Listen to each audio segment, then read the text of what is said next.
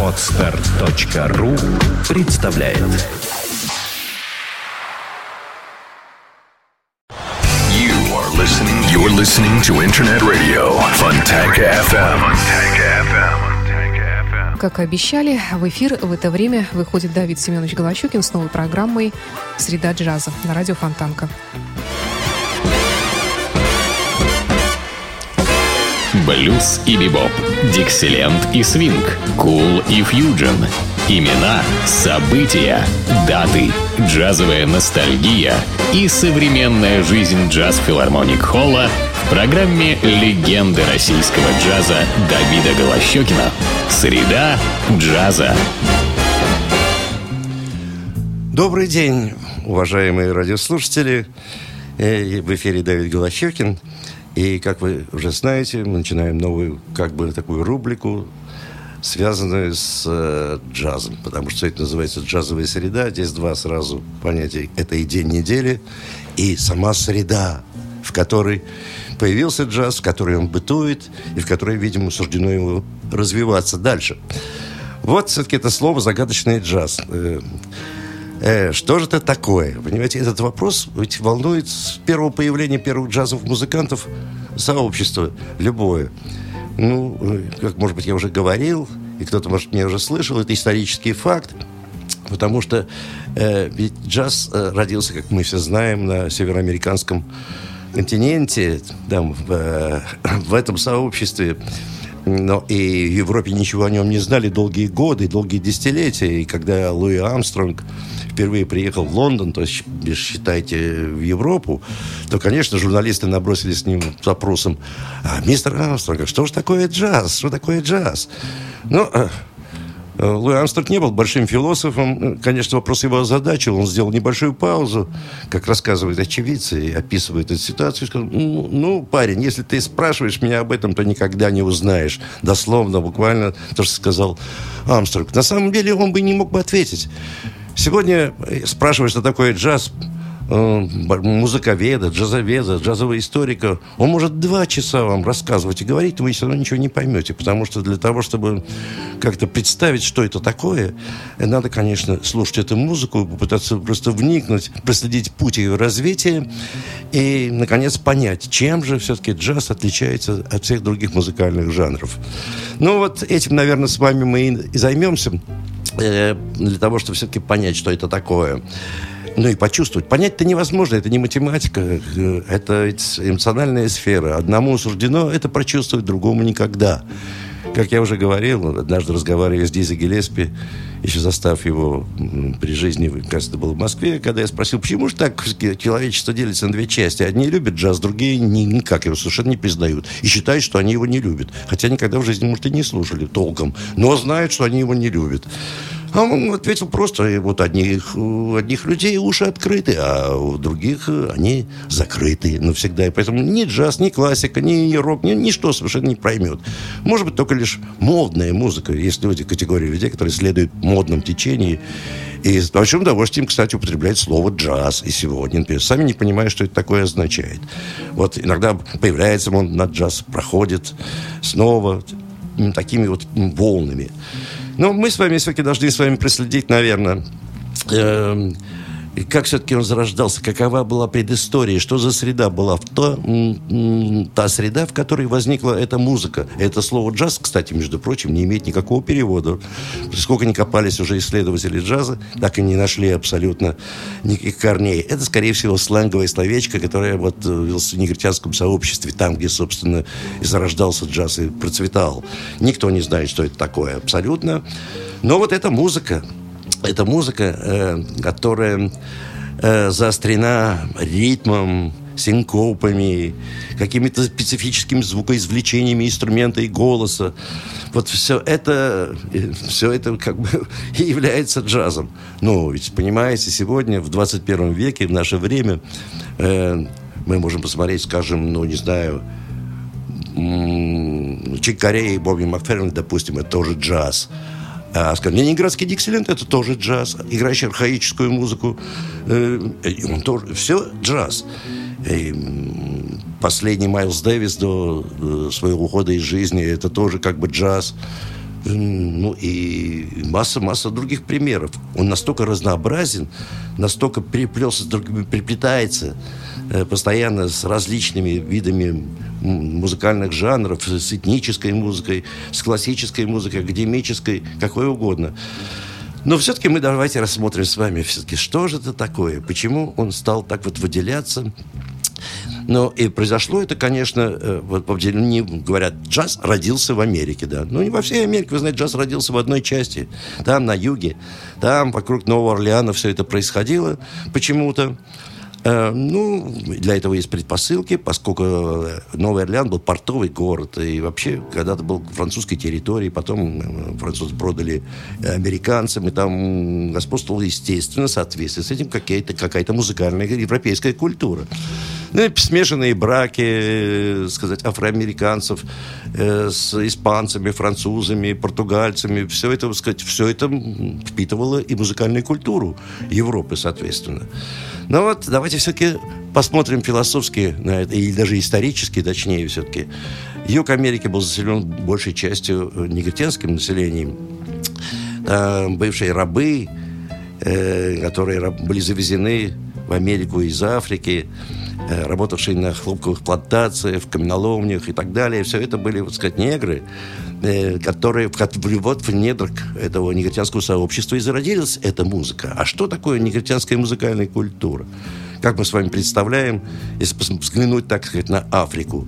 В различных фильмах и документальных, и художественных мы часто можем увидеть, что практически это ритмическая музыка, связанная с барабанами и одноголосым пением, то есть не двуголосие, нет полифонии никакой. И определенными, конечно, голосовыми интонациями, не свойственными совершенно европейской музыке. Вот все это завезли с собой вот э, э, эти, так сказать, рабы. Это, она была у них в крови, эта культура ритмическая в основном. А э, это совершенно не было характерно для европейской музыки, потому что ритмика, она, конечно, занимала какое-то место, но не главное абсолютно. Главное это был мелодизм, главное это была гармония, полифония, то, что характерно для европейской музыкальной культуры. Все это перемешалось в негритянском сообществе, особенно тогда, когда негров, так сказать, обратили в христианство, они стали ходить в церковь. В основном это были протестанты, католики. И там была музыка всегда. Э, это были хоры, это был орган, как правило, всегда песнопение хоровое, совместное. Все это... Э, на чем строилась эта музыка? Естественно, на том, что они слышали у белых э, в основном. Это, конечно, была органная, скажем, или хоровая музыка э, Баха, допустим. Да, это типичная европейская музыкальная культура. И вот эти некоторые интонации, гармонические последовательности, естественно, негры быстро ухватили, прибавив туда свой э, колорит звукоизвлечения совершенно необыкновенный и ритмику, потому что это было самое главное. Вот так приплелись две музыкальные культуры, которые ранее никогда не соприкасались. И надо сказать, если бы не соприкоснулись, никогда бы не возник бы джаз, это уж точно совершенно. Это уж доказано, исследовано, потому что вот именно это неожиданный, неожиданный альянс двух таких самобытных и ранее не соприкасавшихся культур и дал такой плод, как то специфическое звуколечение и определенную ритмику. Ну, э, как э, говорит история нам, джазу всего каких-нибудь 120-130 лет точно никто не знает не знает, э, потому что не было видео, не было телевидения, не было еще тогда и грамзаписи, когда возникли первые джазовые ансамбли. А когда даже уже грамзапись возникла, то никто не обращал внимания на то, что происходит там Новом Орлеане, что они там играют, эти уличные музыканты. Никто не хотел писать. И первые записи появились буквально где-то в 1917-18 году. Редчайшие. Грамзапись вовсю уже процветала. Но потом, честно говоря, в Нью-Йорке и Вашингтоне никто ничего не знал о том, какая музыка звучит э, в Новом Орлеане. Буквально до начала 20-х годов. Самое большее, что было известно, это был рэк-тайм. И вот здесь мы остановимся и послушаем его, потому что это называть рэктайм джазом, конечно, неправильно абсолютно, потому что джаз это свободное импровизационное искусство, где главное то, что делает музыкант, импровизирует спонтанно, минутно. А рэктайм он возник, в общем, в принципе, на таком инструменте, который называется фортепиано. И, иначе, в принципе, потом, впоследствии, переложение с фортепиано делали на оркестры, но это было переложение. Это все-таки фортепианная музыка, записанная на ноты, обязательно и должна была исполняема прилично подготовленным пианистом. И чем она отличается? Она отличается... Рэгтайм что такое? Рваный ритм. И обилие синкоп – а синкопирование – перенесение акцента на слабую долю. Вот понимаете, как обычно говорят раз, два, три, четыре, да? А вот если раз, два, три, четыре, делать акцент так, то получается синкопа практически, когда меняется основной акцент, что не было никогда характерным для академической европейской музыки. И вот это синкопирование, перенесение акцентов на слабую долю, особенно на фортепиано за счет левой руки, а в правой руке шла какая-то мелодия синкопированная, сделает музыку очень привлекательный, танцевательный, танцевальный, зажигательный и любимый вот, э, во всем, так сказать, американском сообществе. И главным, конечно, человеком в ректайме был Скотт Джоплин. Это, конечно, негритянский композитор, пианист, который изучал классическую музыку. Ему удалось написать вот первые замечательные свои ректаймы. Давайте послушаем самый знаменитый. Это Maple Leaf Rec. Maple Leaf это означает рек кленового листа. Знаменитый первый ректайм который мы услышим сейчас в исполнении пианиста, который уже э, был известным, знаменитым, запись не того времени, а 1975 года. Зовут этого пианиста Дик Хайман. Итак, рэк кленового листа.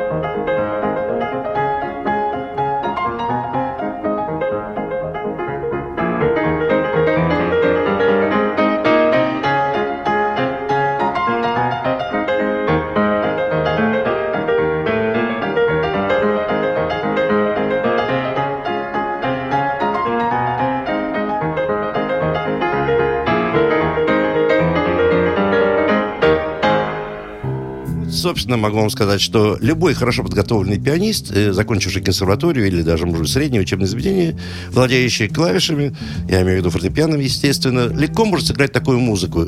Э, он откроет ноты, потому что все это записано, и точь-точь, как написано, сыграет именно так. Вот именно по этой причине ты не можешь являться джазом. С джазом здесь только связано синкопирование. Вот это такая некая легкость, ритмичность, которая заставляла людей танцевать пританцовывать, во всяком случае, притоптывать ногой. И, конечно, исполнители ректайма э, были растребованы, а ноты издавались большим, большими тиражами.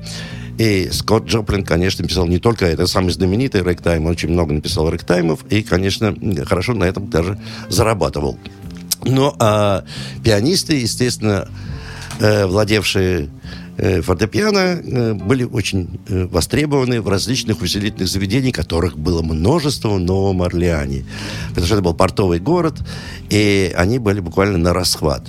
Но некоторые владельцы подобных увеселительных заведений если не сказать больше, это практически джаз родился в борделях Нового Орлеана. Это была проблема на этого города в начале э, 20 века. На самом деле, нас такой большой проблемой, что даже однажды мэр города Нью, э, Нового Орлеана поскольку это было очень так, ну, таким уже позорным явлением, потому что на каждом углу были бордели. Но это портовый город, естественно, приходили моряки, они должны были развлекаться как-то, и это был хороший бизнес. В конце концов, все это было объединено в одном квартале, который называется Storyville, на Орлеане он существует и сейчас, куда отнесли все эти э, заведения, и они концентрировались только там, и больше никакой части города.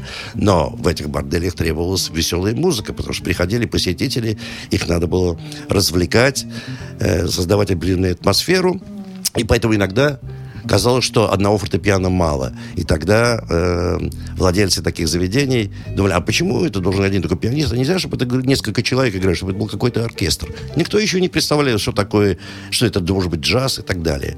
Ну, э, э, как ни странно, вы знаете, э, музыкантов, готовых играть что-либо, э, было не так много, но среди них, конечно, были талантливые, если не сказать, что просто гениальные. Ну, например, Луи Армстронг.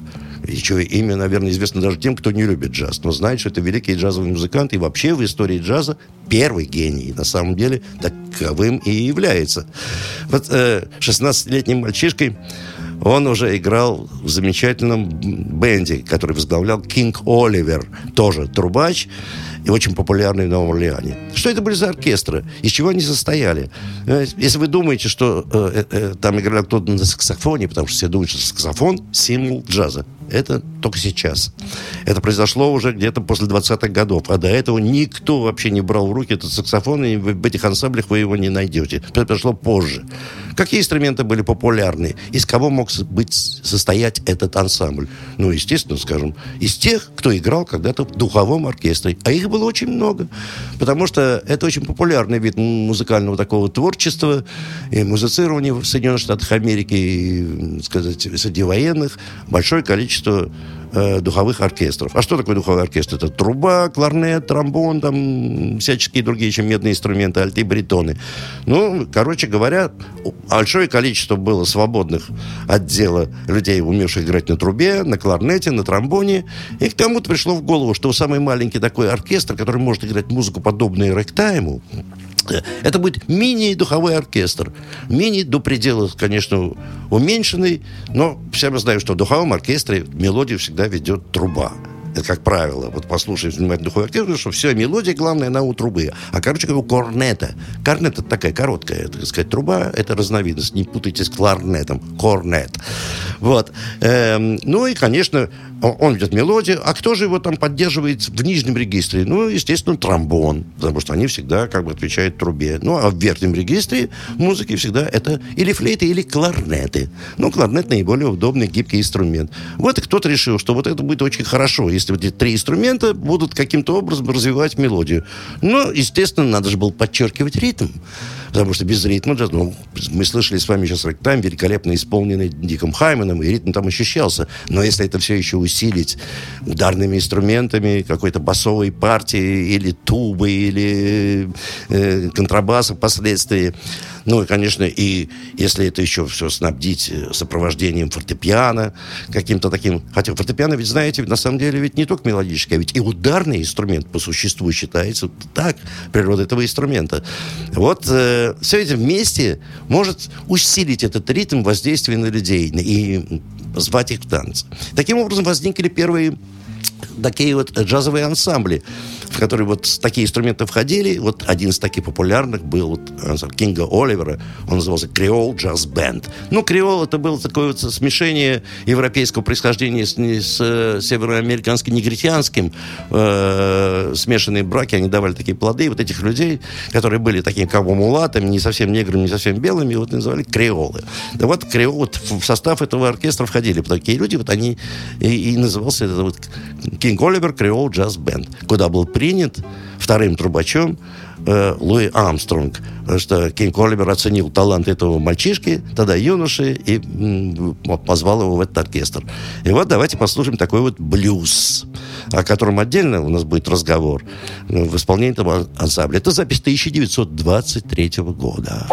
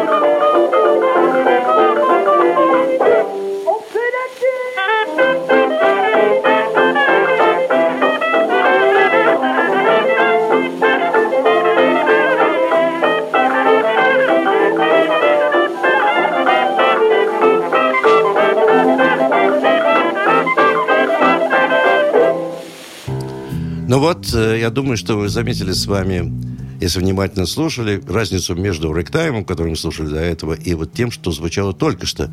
Вот в этом э, звучании этого оркестра есть одна характерная особенность, что ведь никакой партитуры, практически никаких нот не существовало. Все, что вы слышали, сыграно было музыкантами, они играли от себя. Для этого требовался определенный талант, потому что любой классический музыкант, который привык играть или в оркестре, или солировать, он играет всегда по нотам. Он и исполняет тот музыкальный текст, который запечатлен в нотах, в партитуре и так далее. Здесь же мы чувствуем такой э, такой небольшой как бы музыкальный хаос, на самом деле весьма хорошо организованный. Потому что труба, скажем, ведет мелодию, ее в верхнем регистре обыгрывает кларнет, в нижнем регистре тромбон, ритм поддерживает фортепиано, э, есть ударные инструменты, но самое главное, что все играют совершенно свободно, и никаких нот не существует, и в итоге получается довольно интересная, такая заманчивая, я бы сказал бы, музыка. Потому что самое главное, что здесь проявилось, это импровизационность, возможность играть то, что ты чувствуешь сейчас, а не то, что тебе кто-то сказал или написал. И все вместе это весьма организованно и интересно звучит. Вот это коллективное творчество, в принципе, полифоническое, это то, что пришло, в принципе, от э, академической музыки. Полифония, мы знаем, когда в одно и то же время сочетаются две, три, четыре мелодии вместе, вот, отраженные в разных инструментах. Но это все продумано композитором, изобличительно в нотах. А здесь это происходит каждый раз по-разному. Сколько раз бы эту вещь не играли музыканты, они играют так, как считают нужным. Но способен это делать не каждый, а только тот, кто наделен этим талантом. Вот таким образом и выделился талант, скажем, Луи Амстронга. Музыка, которую мы с вами слушали, вот в таком вот звучании, в таком исполнении, стала называться «Дикселент». Потому что вот это, и Дикселент всегда требует именно такого э, вот количества инструментов, чтобы обязательно труба, кларнет, тромбон, э, поддержанный ритмической группой, э, и возможность играть вместе импровизацию, отдельно соло, импровизировать. Все вот, вот это стало необыкновенно популярным в Новом Орлеане. Но вот этот ансамбль Кинга Оливера, Креол Джаз Бенд, который пришел Луи Амстронг и стал одним из таких флагманов того времени и развития вот этого джаза, который, в принципе, стал называться потом впоследствии, когда стали историки исследовать, традиционным стилем джаза. Это первые ростки традиционного джаза. Ну, а сейчас я вам предлагаю э, послушать, скажем, первое звучание саксофона в истории джаза. Как я уже говорил, до этого момента саксофоны не участвовали в подобных ансамблях. И только благодаря такому музыканту, который появился в Новом Орлеане, Сидней Бише, это замечательный совершенно музыкант, который играл в основном на сопрано саксофоне. Это вот такой саксофон. Все знают форму саксофона, она очень привлекательная обычно. А это прямой, напоминает кларнет, только металлический и немножко шире. Это называется сопрано-саксофон, специфическим звуком. Он играл и на альт-саксофоне, но в большей, э, в большей степени владел вот именно этим инструментом, сопрано-саксофона. Висидная Беше представил сообщество именно саксофон, и с этого момента, можно считать, саксофон стал закрепляться в инструментарии джаза. Ну, он, конечно, был блестящим мастером-импровизатором, в чем мы сейчас убедимся. В первом номере нашей программы мы слушали с вами э, рэк э, кленового листа, Maple Late Rack э, в исполнении пианиста Дика Хаймена, собственно, так, как это было написано. А вот сейчас мы услышим этот же рэктайм в исполнении Сиднея Беше и его ансамбля. И заметим, что там уже не соблюдается нотной дисциплины. Там каждый играет, а особенно Сиднея Беше, импровизирует на эту тему.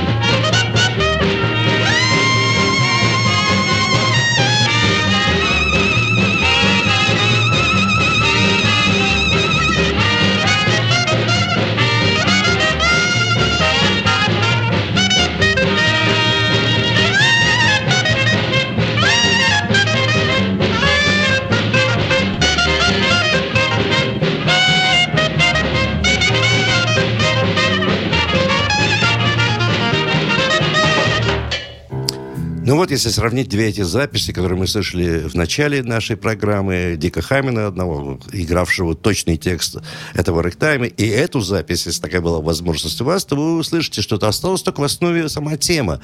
Все остальное происходило совершенно спонтанно, и здесь на первый план выходит импровизация музыканта. Свобода творчества стала прежде всего самым главным, э, притягательным для джазового музыканта. И, конечно, в это могли приходить только те, кто могли владеть этой свободой, тот, кто обладал определенным талантом. Научиться этому было невозможно. Если не было таланта, то бесполезно пытаться что-либо подобное играть без всяких нот. Ну, вот сейчас мы коснемся другого э, очень важного направления, помимо рэктайма. Ну, прежде всего, конечно, и прежде всего, это был блюз. Это слово, которое очень привлекательно э, для, э, на наших людей, до сих пор еще действует. Знаете, мало кто все представляет, что такое, ну, кроме просвещенных, конечно, людей, кто, кто давно э, уже знает, что такое, так сказать, блюз, рок, музыка и так далее, но непросвещенные люди думают, что это медленная, томная музыка. Вот однажды так случилось со мной на э, ленинградском телевидении давно, в 70-е годы. Как-то я записывался со своим ансамблем, там снимался. И мы снимали, мы записывали программу, и в паузе между вещами я сказал своим музыкантам, а сейчас сыграем мой блюз. Но я имел в виду мою композицию, которая называлась я помню Чарли, посвященный Чарли Паркеру. Это на самом деле... Я сказал, сейчас мы сыграем мой блюз, ребята. Мы его сыграли, и после того, как записали, режиссер программы спустилась вниз из аппаратной ко мне в студию и сказала, Давид Семенович, вы знаете, вы, э, вы играли блюз? А это была довольно быстрая такая вещь, такая ритмичная, быстрая. Э, вы что, разве играли блюз? Я говорю, да, конечно, да. Нет, блюз же это, по-моему, медленная, такая томная музыка, которую танцуют парами, тесно прижавшись друг к другу в полумраке. Это было представление о блюзе. Такое, меня, конечно, это слегка поразило, потому что я давно уже знал, что такое блюз, но потом понял, что множество людей так и думают об этой музыке. Совсем нет. На самом деле, слова такого блюз в английском языке не было, сочетание двух слов. Blue, что означает голубой или грустный, и дьявол, devils – э, окончание Делос приправилось к блю, и вот эту музыку стали называть блюз. Это было сочетание. Ну, исследователи утверждают, что это таким образом произошло. Так в данном случае имеется в виду не голубой цвет блю, а именно грустный. Потому что эта музыка пришла из негритянского, конечно, сообщества, когда после тяжелого трудового дня, после каменоломни или работы в хлопковых полях, какой-нибудь талантливый от природы негр брал в руки гитару, которую он собственными, собственными руками сделал, натянул какие-то струны, изжил чего-то. И вот это проявление это творчества народного. На самом деле это случается во многих этносах и во разные времена. И человек способный, он хочет выразить свое состояние, состояние грусти, угнетенности, может быть. Вот. И он, конечно, такой вот глаз видит, душа поет. Это мы все знаем, это происходит в азиатской музыке, где угодно. А в данном случае произошло в том сообществе. Что он мог такой, этот талантливый от природы человек, не знавший нотной грамоты, что он мог сыграть на гитаре, что он мог пропеть? Он слышал два два-три аккорда в церкви. Как правило, это обычные ступени, которые связаны с музыкой Баха, скажем, ну, то, что звучало в церкви. Это первая, четвертая, пятая ступени, самые простые. Тот, кто знаком с музыкой, понимает, что я имею в виду. Простейшие самые аккорды. Вот. Он их, собственно, услышал, и вот он подлаживал как-то под себя. Он тут же сочинял текст, а не как был грустный всегда.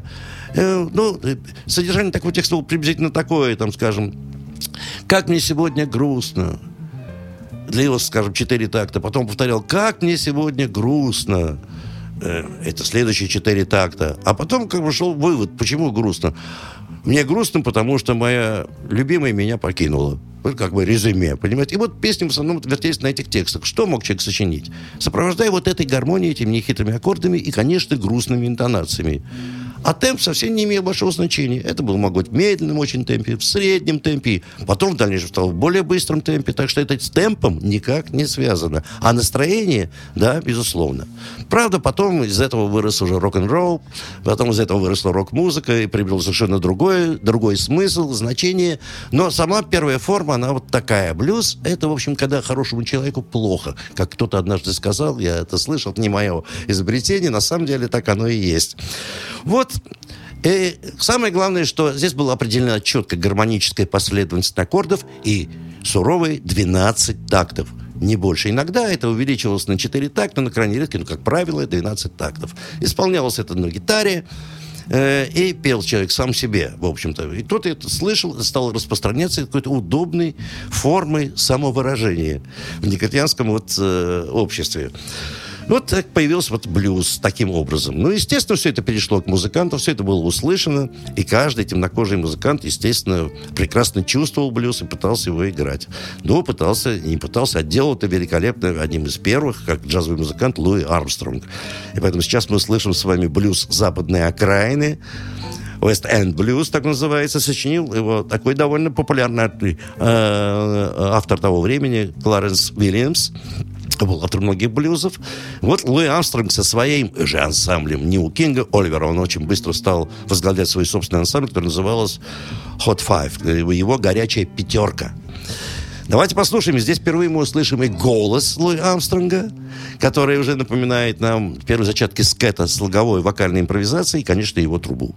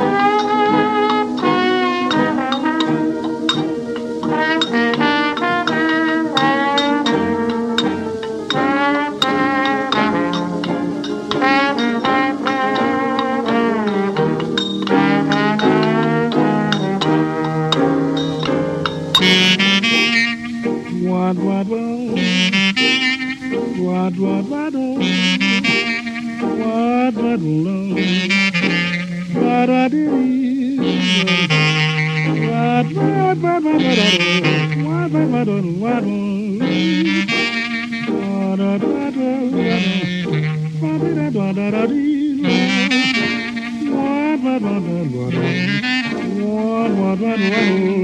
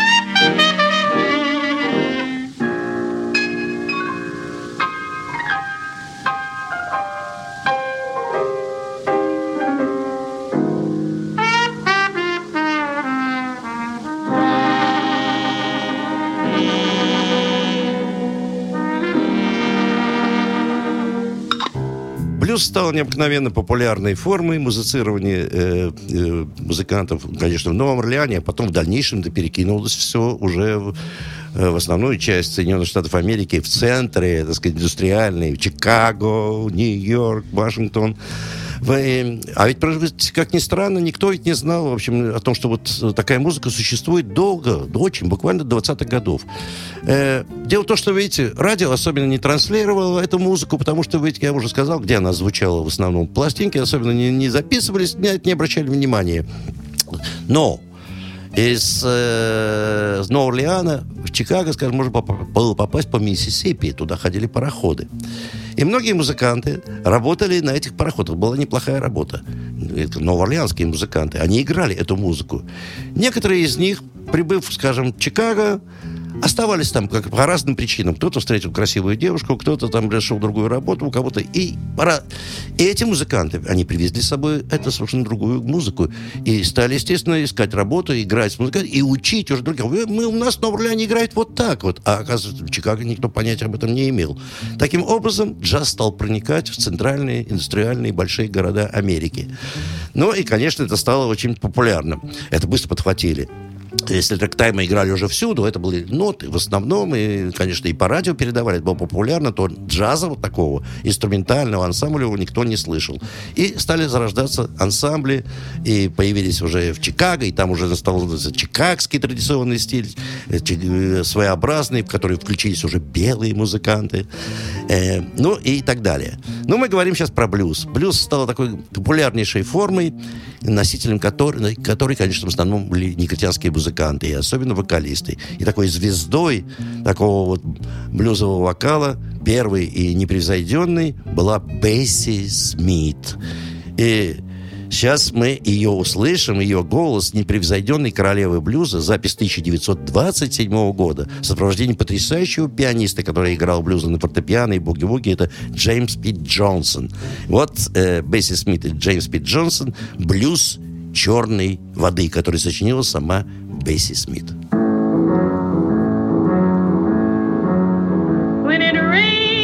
Five days and the sky turned dark as night.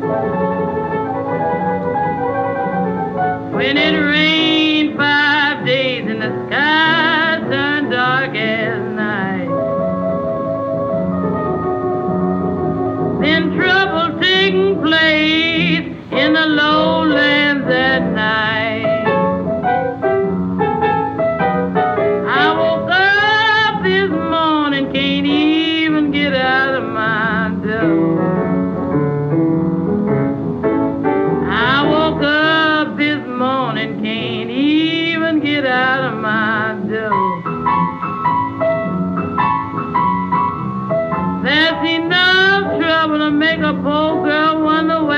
wanna go.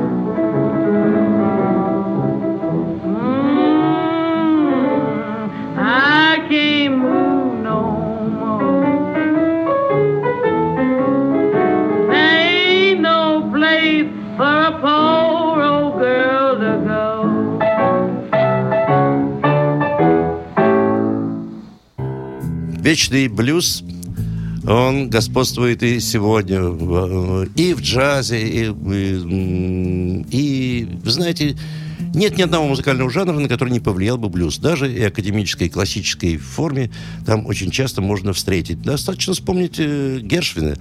Это- и никто другой не привнес блюз так в академическую и симфоническую музыку. Но блюз можно услышать и в филармонии джазовой музыки, кстати, на нашем на, э, загородном дв- 27 э, который уже существует 24 года, 25 год. У нас есть отдельные вечера именно блюза, потому что есть несколько ансамблей, которые постоянно там выступают и играют именно блюз. Только посмотрите на наш сайт э, филармонии джазовой музыки. Его очень просто найти, и вы увидите в нашей программе буквально, возможно, 2-3 раза в месяц там бывают блюзовые вечера. Но вообще-то я хочу вам сообщить о тех важнейших событиях, которые происходят в филармонии джазовой музыки. Там, кстати, разные направления можно услышать. Э, таким образом строится наша программа от традиционного джаза, от блюза до самых современных форм, до биг-бенда, большого джазового оркестра современного. Все это можно там услышать.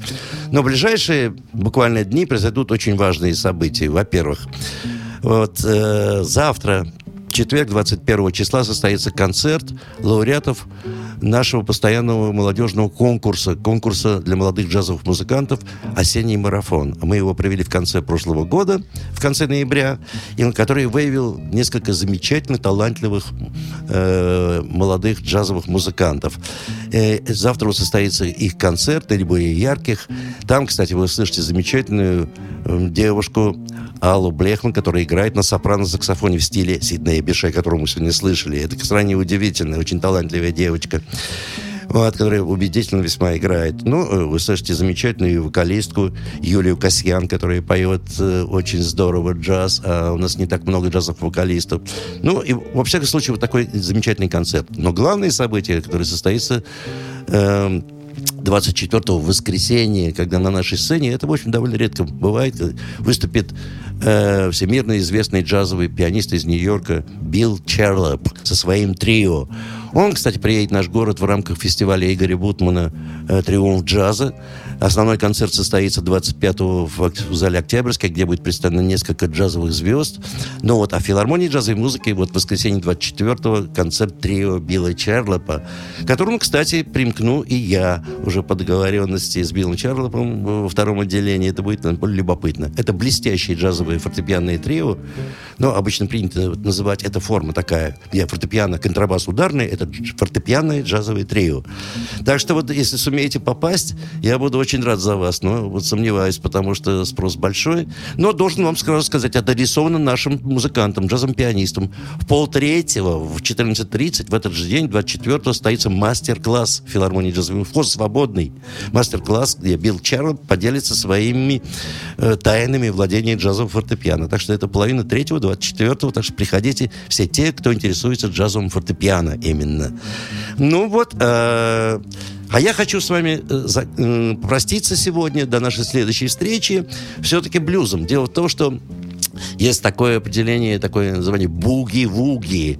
Вот. И мало кто подозревает, что буги-вуги это вообще-то ведь блюз, фортепианный блюз. Это такой стиль игры э, на фортепиано.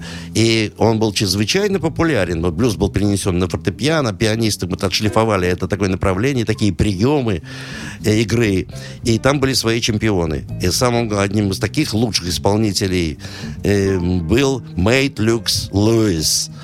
Э, вот он свой собственный блюз сейчас сыграет. Это запись 1936 года. Называется он «Honky Tonk Train Blues».